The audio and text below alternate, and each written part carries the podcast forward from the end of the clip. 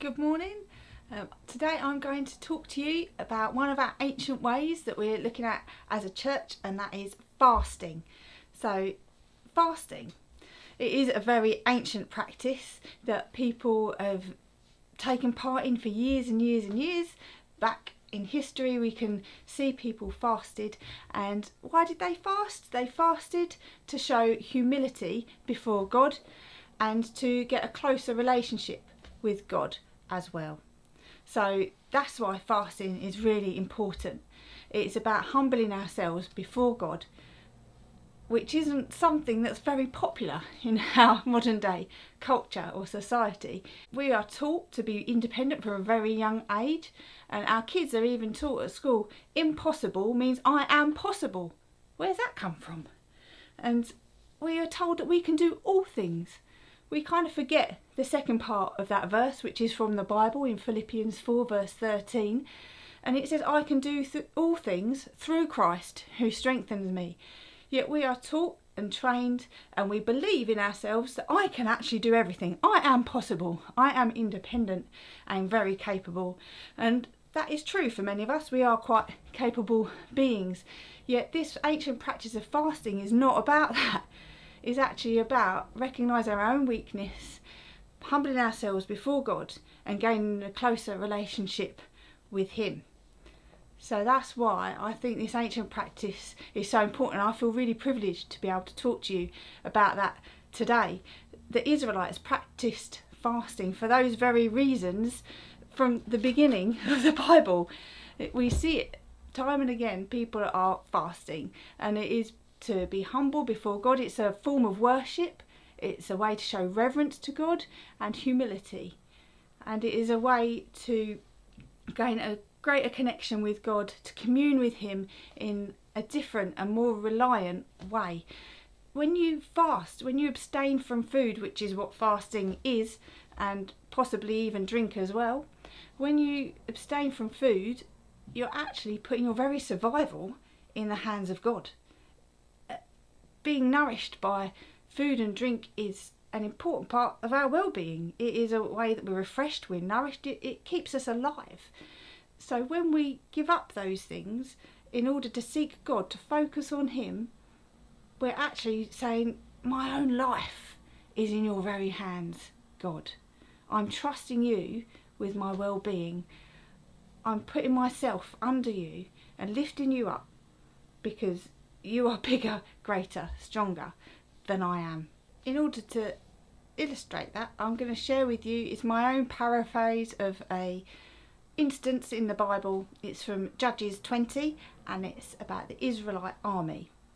So in this chapter they are preparing for war. They are getting ready to go to the battlefront. And the very first thing that they do before they step foot on that battlefield is that they pray. They say to God, what, what shall we do? And God says, go and fight. Go on, off you go. So the next day they go off and they fight. And they come back and they gather together and they discover that 22,000 of their soldiers have died. Talk about distress. so that night, the Israelite army, they pray and they weep these people weren't just soldiers, they were their friends, their relatives. They'd lost 22,000 of them. So they pray and they weep. God, what shall we do now? What do we do? And God says, go and fight. So they encourage one another along and they go and they fight the very next day. And then they come back at the end of that day and 18,000 of their army have died. 40,000 in total of their friends, of their relatives have died. That's 10% of their army. There wasn't one person that wasn't affected by this great tragedy. So what do they do the next day? They weep. Oh, emotion. Can you imagine the emotional distress? They weep, they pray, and the next day they fast. They fast until evening.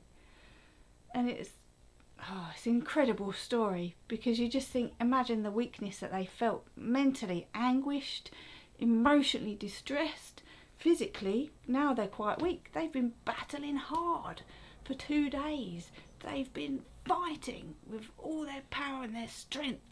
They've been going at it. They've been doing. They've been obedient. They've been obedient to God's word. They've God said go fight, and they've gone. They didn't question it, even when they appeared to suffer terrible defeat and tragedy. They still were obedient, which is incredible. And I just think I really admire those guys, and, and that they fought for two whole days, and they don't even rely on food to refresh them now because they recognise that their own strength is not enough. So the next day they've prayed, they've wept, and they've fasted.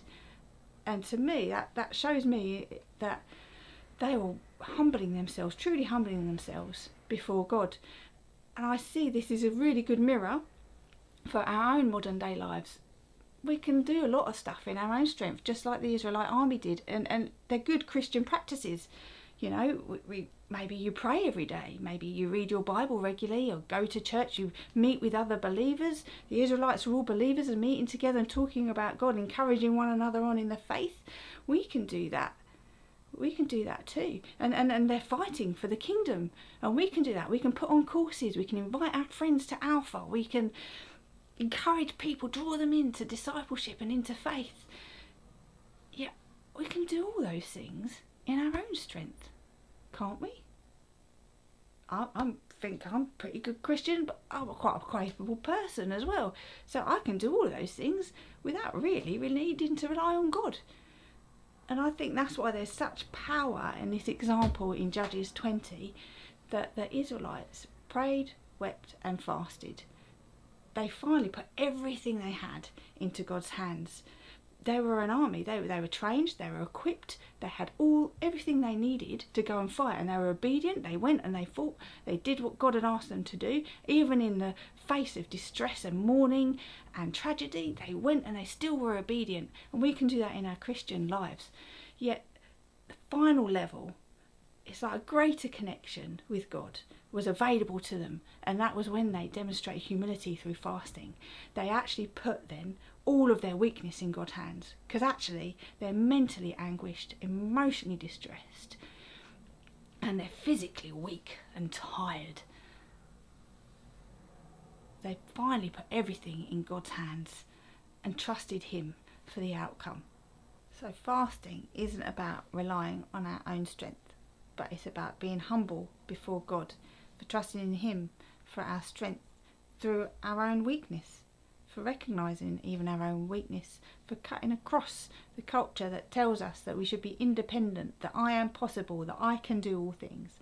Actually, it's a reminder that I can only do all things through Christ who strengthened me. And it's a way to practice humility, showing that we recognise our weakness before an almighty God. And if you need another reason to fast, I've got one. Because Jesus did it. Jesus fasted, we read about that in the Bible, about him going into the wilderness. He fasted for 40 days and nights, and I don't think we're all called to do that. Um, it says the Holy Spirit led Jesus to do that. Um, if the Holy Spirit's leading you to do that, then by all means be obedient to that. But I don't think that's for everybody. But Jesus did, and he fasted. Why would the Son of God, Jesus, need to fast? doesn't really make sense. He is God, right? So why would he need to fast? But actually, Jesus too was demonstrating humility. He was putting himself underneath the will of the Father. And he was gaining strength from his weakness. In his physical weakness, he was gaining strength and focus to do the very thing that God had purposed him to do. What can you do to show your humility and reliance on Almighty God as part of your worship, as part of your reverence to Him. How can you participate in, in this practice? So, now I'm going to give you some ideas, some examples of what you could do to connect with God, get that closer connection with Him. So, one way we can do that is just by missing a meal dedicating that time, not just abstaining from food, remember, that's not what fasting is really about. It's about abstaining from food and showing humility to God, connecting with Him aiming for closeness with Him. So, could you miss a meal and use that time to pray, to read your Bible, to connect with God? Is that something that you're able to do? Now, I know as I'm talking to you today that there'll be some people that have got medical conditions that does make fasting a little bit of a challenge. But is there a way that you can connect in with this biblical practice? Could you, like Daniel did, he gave up rich food, he gave up a type of food in order to get close to God and show humility and to be obedient to God. I, I did that once. I participated in Lent. It's not something I do very often or I've done in a long time. I used to do it as a teenager, but I found that it became more of a ritual than actually a desire to show humility and connection with God. So I stopped for many, many years. And then when I was an adult, I really felt God inviting me to do it again, to participate in some kind of fast. And what God asked me to do was to give up tea. Now, any of you that know me know I love my cup of tea. And actually, I'd become reliant on having a cup of tea every day I got home from work. It was my comfort. It was like my reward at the end of the day. And I felt God ask, would I give up that? Would I give up that comfort, that thing I rely on, in order to gain a connection, a closer connection with Him? So that's what I did one Lent. I gave up tea for 40 days. I gave up tea. And actually, when I wanted a cup of tea, it made me pray to God or read my Bible. It helped me to show humility and to show reliance. I am not reliant on a cup of tea for my comfort anymore, you'll be pleased to know. And it might sound like a silly little thing, but actually, we can actually connect a lot of things to the foods and the, the fluids that we put into our bodies. We can become reliant and dependent on them. And God's inviting us to be humble to Him and to be fully reliant and dependent on Him. So, is that one way that you could fast, giving up something that you know that actually you do depend on quite a lot, like me and my tea, but not anymore? So, another way that you could participate in this biblical act of fasting, this biblical practice, is could you fast for a whole day? a few a few of us got together from Hope Church Sittingbourne to do exactly that. Last week we were inspired by a verse in Jeremiah 29 verse 7 which says seek the welfare of the city where I've sent you into exile and pray to the Lord on its behalf. We were inspired by that verse so we decided to get together as a community and to fast and to use that fasting time to actually pray and seek the welfare of the town where God has sent us. Could you do that? Is that something you could participate in in your church community? Or if you're a part of Hope Church Sittingbourne, we were so encouraged and inspired by that time together. We didn't get any sort of real guidance of what we should do next, but we felt empowered to persist in prayer for this town. So if you're part of Sittingbourne and you'd love to join us in fasting and praying for this place, then please do connect in. There's going to be another opportunity on Wednesday, the 3rd of June, to do exactly that. I'm going to fast and pray for this town again. So, is there somewhere you can connect and you can humble yourself? before Lord God Almighty? Is there a way that you can worship and show reverence to God through fasting? Is there something that you can do this week, this month, even this year, in order to show that humility and that reverence that you have for God.